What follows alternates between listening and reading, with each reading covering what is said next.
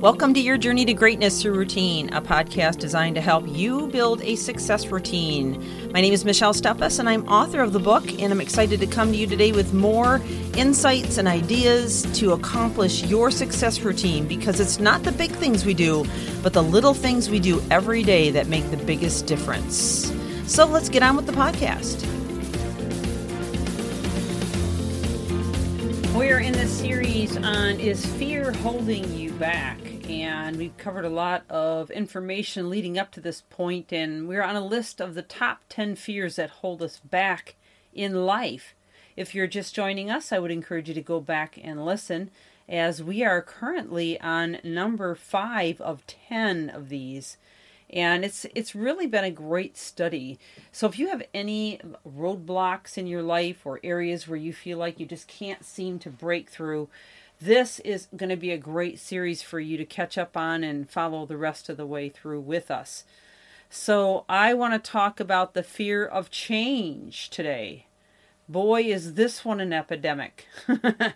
How we live in a rapidly changing world and so much of it is unpredictable. However, many people get paralyzed by change. As a result, they resist it, they they you know, make excuses for it, they avoid it and fearing change can cause people to become stagnant and they end up missing out on a lot of great opportunities. Well, I was reading up on change and um, I actually teach change uh, from the front of the room in a lot of corporate, and I use what's called the circle of change. But I found this article in Forbes that I thought I would share with you for this segment. And uh, it's similar to what I do teach on the circle of change. And when you understand you, the four stages that you need to go through to get past the change, it it really lets a load off. It it basically opens your eyes and enlightens you in terms of seeing you know light at the end of the tunnel. so authentic change goes through four basic stages changes, is uh, according to Forbes. And first is anticipate anticipation. anticipation is the exciting stage of change where we anticipate the benefits and make our transformational plans. The second part is regression. Now we get a little bit scared, we start to feel apprehensive about it. You know, maybe it wasn't such a good idea. Maybe you don't like the path that it's going on. Maybe you're starting to think that it's going to get worse instead of it gets better. You start to overthink things and you begin to regress. Okay, so that's the second part of change. And this is where you'll end up seeing some people you know freak out flake out some will leave. And you know and frankly it's it's not an easy part and or an easy place for anyone to be in. Then we have the breakthrough. This is where things start to gel. They start to make sense.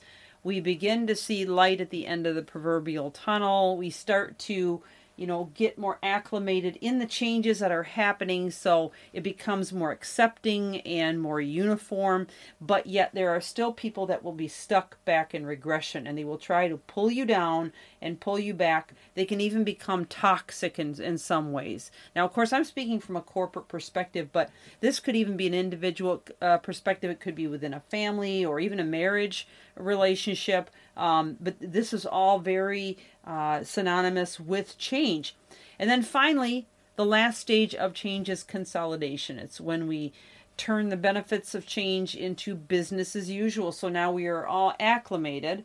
We feel fully confident in all the changes that have been made. We feel pretty familiar with what it is that we needed to do or the roles that we had to play in getting through that change. And most of the toxic people have either left or been cut off and so they're not really affecting us as much anymore. We're able to move forward much faster and much more unified. So when we understand those four stages, it can empower us, it can enlighten us, and it can help us to push through the difficult points of change. So I have six ways to overcome the fear of change. And this is again from Forbes.